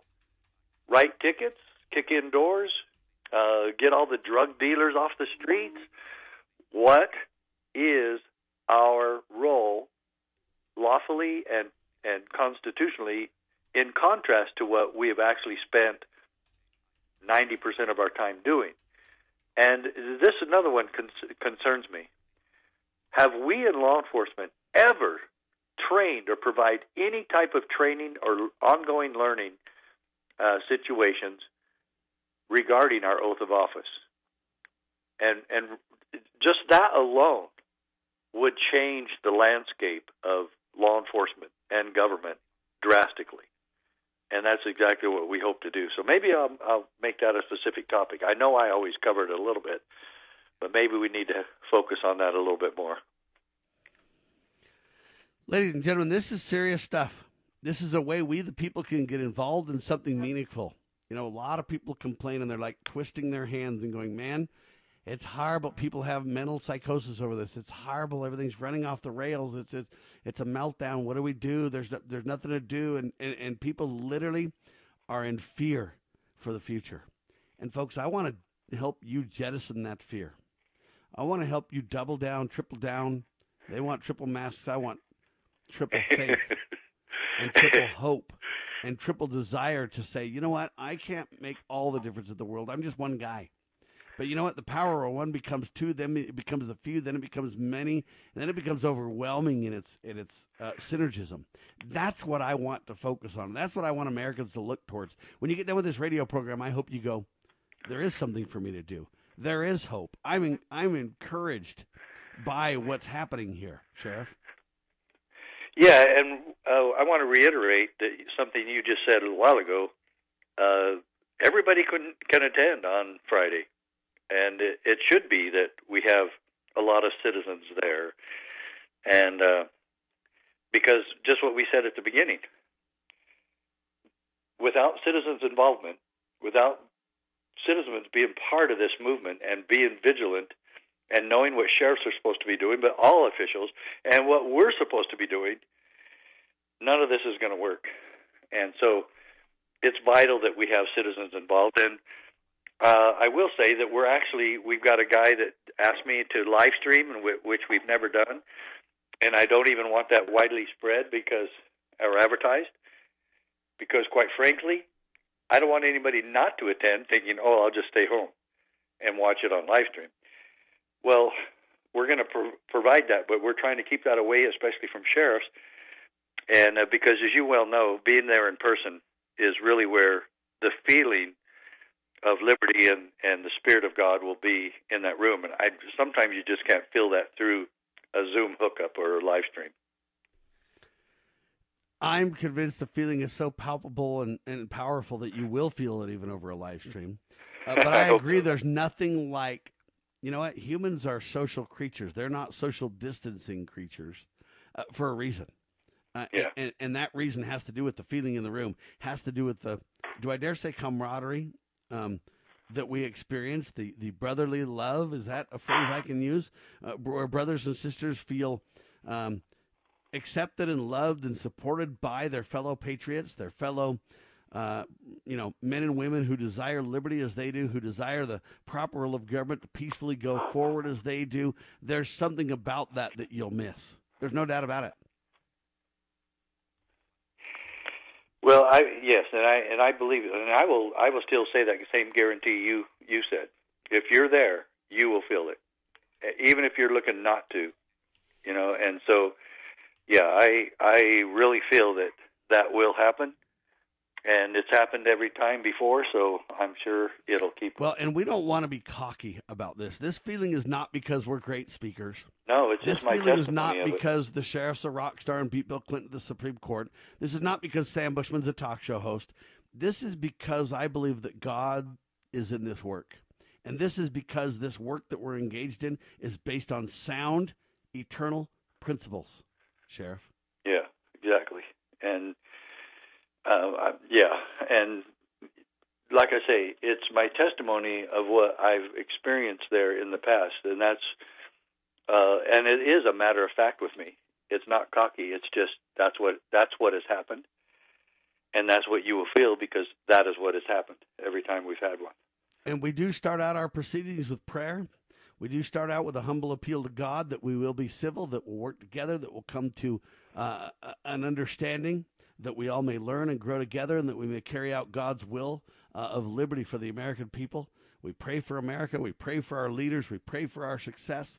And I believe that's why it's so riveting. Uh, because you know what? We turn that over to God and then we just do the best we can.